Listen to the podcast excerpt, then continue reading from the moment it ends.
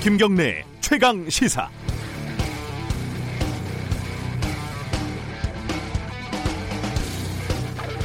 어제 경실련에서요 청와대 참모들이 부동산으로 얼마나 벌었나를 발표를 했습니다.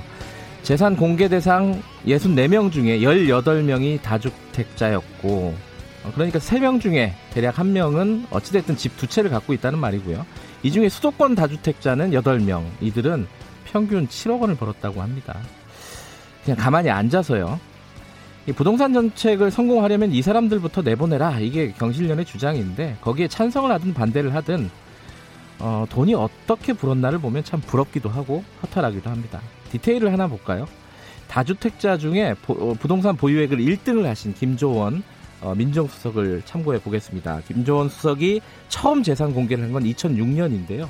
공직기강 비서관 시절이었습니다. 당시에 강남과 송파의 아파트 두 채를 신고했습니다. 하나는 본인 거, 하나는 부인 거. 공시가격으로 그때 9, 9억 2천만 원이었고요. 6년 그 뒤에 재산 공개를 한 걸 보니까 2012년에 13억 5천이 됩니다.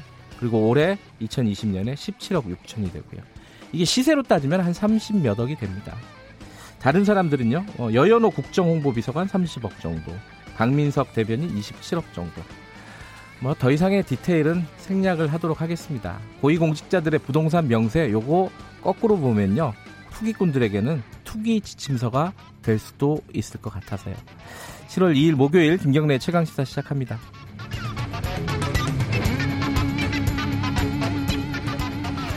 네, 김경래 최강 시사는 유튜브 라이브 열려 있습니다. 실시간 방송 보실 수 있고요. 어, 샵 9730으로 문자 보내주시기 바랍니다. 짧은 문자는 50원이고 긴 문자는 100원입니다. 스마트폰 콩 이용하시면 무료로 참여하실 수 있습니다. 자, 오늘 1부에서는요. 어, 윤석열 검찰총장하고 점, 어, 이, 이른바 검언유착 수사팀과의 갈등이 최고조에 달하고 있습니다. 어, 추미애 장관은 뭐 결단을 하겠다 뭐 이런 취지의 발언도 했고요. 오늘 일부에서는 검사 출신 변호사입니다. 이현주 변호사로부터 이 이런 갈등의 배경이 뭘까? 어, 이 갈등이 이번에는 어떤 식으로 결론이 날까 좀 들어보도록 하겠습니다. 2부 최고의 정치에서는 어, 홍익표 민주당 의원, 통합당 윤영석 의원과 함께 전국 현안들 짚어보겠습니다.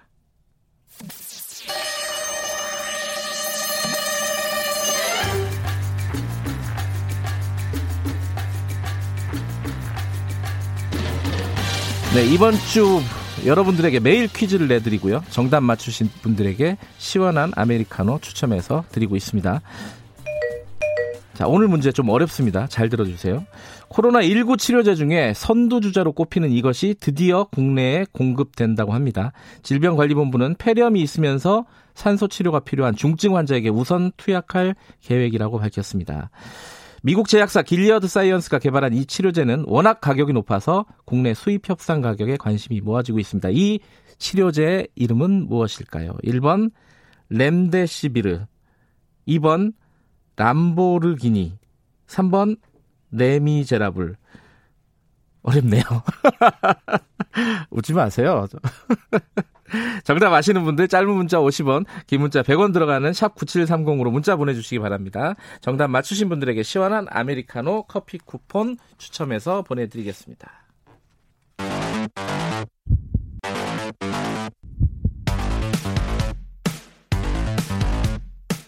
오늘 아침 가장 뜨거운 뉴스 뉴스 언박싱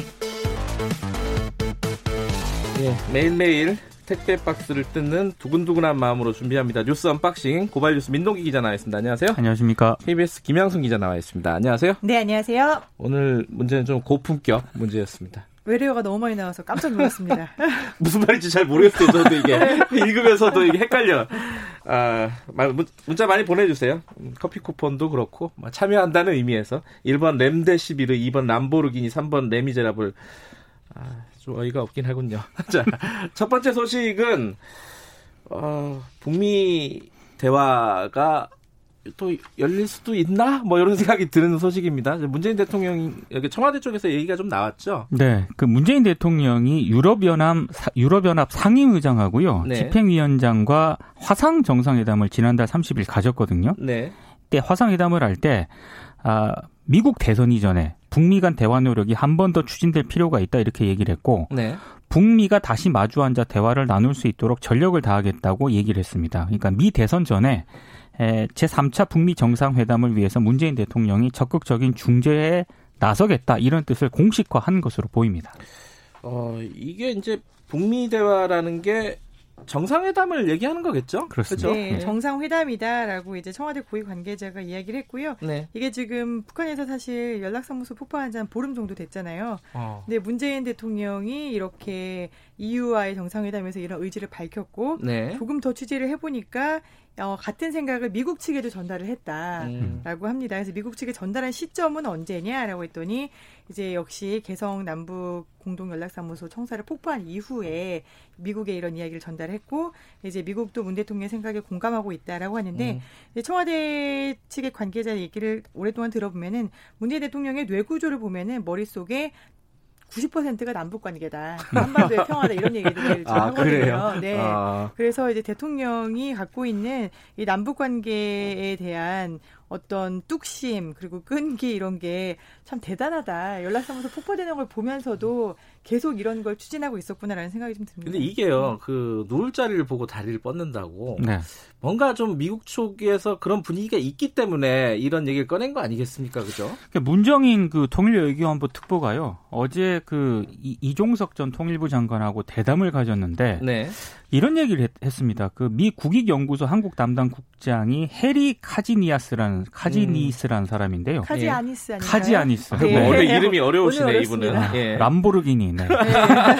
폭스뉴스에 이제 칼럼을 썼는데 예. 이걸 언급을 하면서 미국의 11월 대선 전에 북한과의 관계를 개선해서 외교부 외교적 돌파구를 만들면 음. 중국을 대하는데 유리하리라는 그런 어떤 취지의 칼럼이었습니다. 그러니까 이걸 음. 언급을 하면서 네. 이건 미국 내부에 나름 고무적인 어떤 분위기가 있는 것 같다 이렇게 언급을 음. 했는데 네. 그래서 문재인 대통령이 이런 기류 변화를 읽고 좀 적극적으로 북미 중재 시동을 걸었다 이런 음. 관측도 나오고 있습니다. 곧 비건이 바, 어, 방한을 하죠. 네. 네. 그럼 거기서 돌파구가 마련되면은 진행이 될 것이고 그걸 한번 보면 되겠네요. 그죠? 네, 비건 국무부 장관도 역시 북미 대화 자체에 대해서 반대하진 않고 예. 찬성은 하고 있지만 다만 이게 코로나19 때문에 가능하겠느냐 음. 그런 입장을 보인 걸로 알려지고 있습니다. 자, 다음 얘기 해보죠. 어, 아까 문재인 대통령 머릿속에 90%는 북미 관계라고 했는데 추미애 장관 머릿속에는 90%가 윤석열 총장이 아닐까.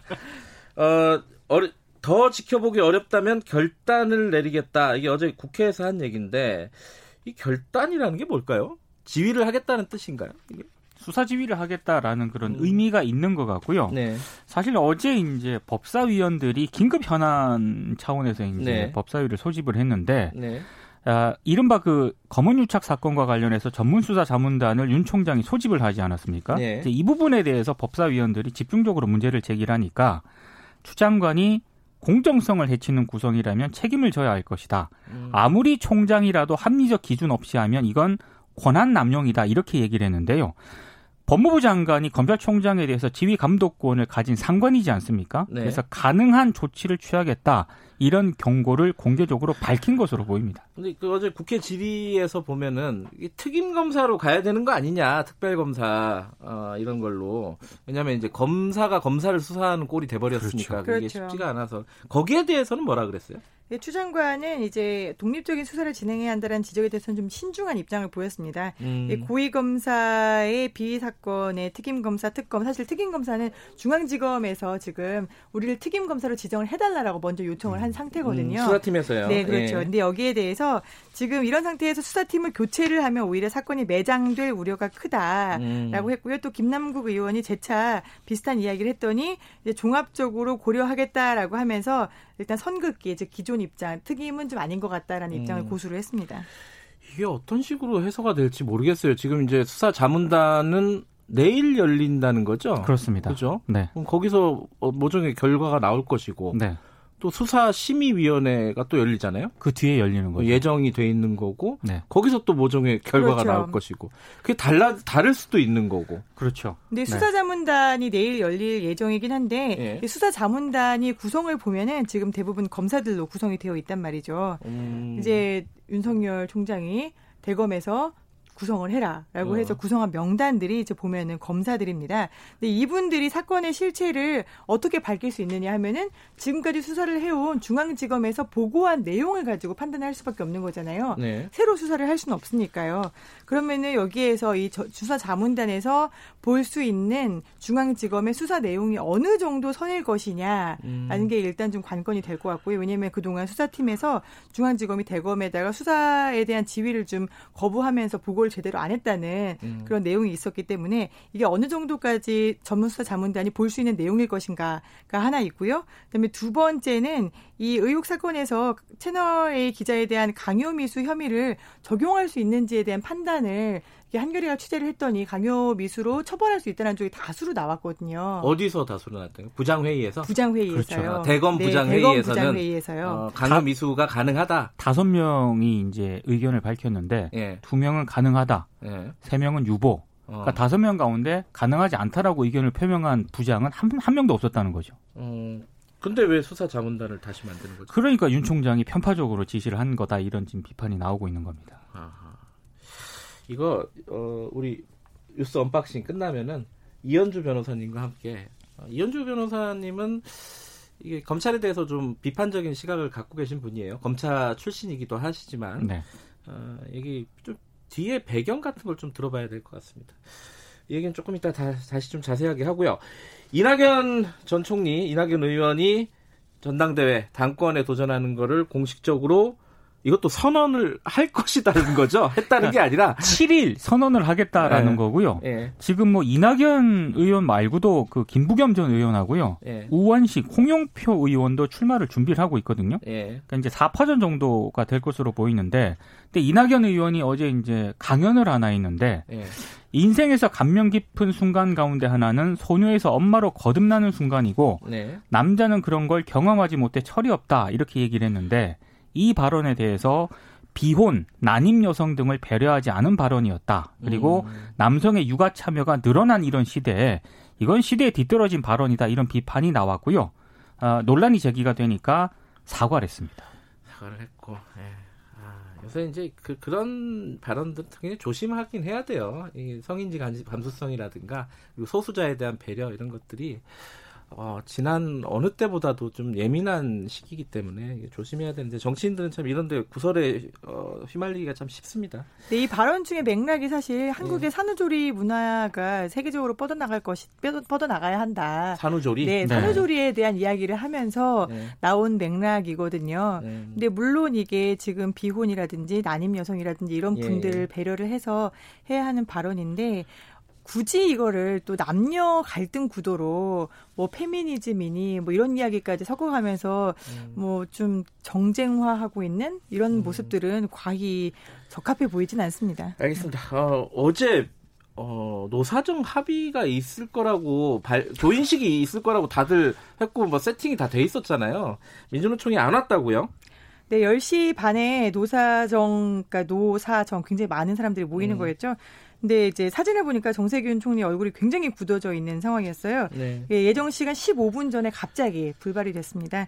그 이유가 이제 민주노총에서 10시 반 회담인데 다 갈 수 있다라고 오전에 얘기를 해놓고 15분 전에 못 가겠다라고 음. 이제 취소 결렬 선언을 했기 때문에 이제 갑작스럽게 노사정 합의가 불발되게 된 거죠. 어제 그 합의를 맺으려는 게 그거였나요? 그 전국민 고용보험제 뭐 이런 부분들이었죠. 그런 내용이었죠. 그렇죠. 네. 고용보험제 이런 내용이 들어갔는데 네. 이게 민주노총이 지난 4월에 먼저 제안을 했었거든요. 음. 코로나 때문에 상황이 어려운데 네. 노사정이 대당, 대동 단결해서 국난 극복하는 거를 좀 보여주 자라는 음. 차원이었고요. 당시에 아마 언론 보도 기억하시면은 이제 민주노총에서 이제 해고를 막기 위해서 이런 꼼수를 부렸다라는 내용이 굉장히 많았었어요. 음. 근데 실질적으로 보면은 이 노사정 합의안에 나온 내용은 그냥 총론 수준이었어요. 음. 임금 인상을 자제한다 이런 문구, 그다음에 해고 금지 이런 문구들 언론에서 계속해서 이제 무리하다라고 해왔던 문구들은 사실상 다 빠졌고요. 네. 고용 유지를 위해서 노사가 고통을 분담한다. 음. 어떻게 보면 우리가 IMF 때 했던 노사정 합의 선언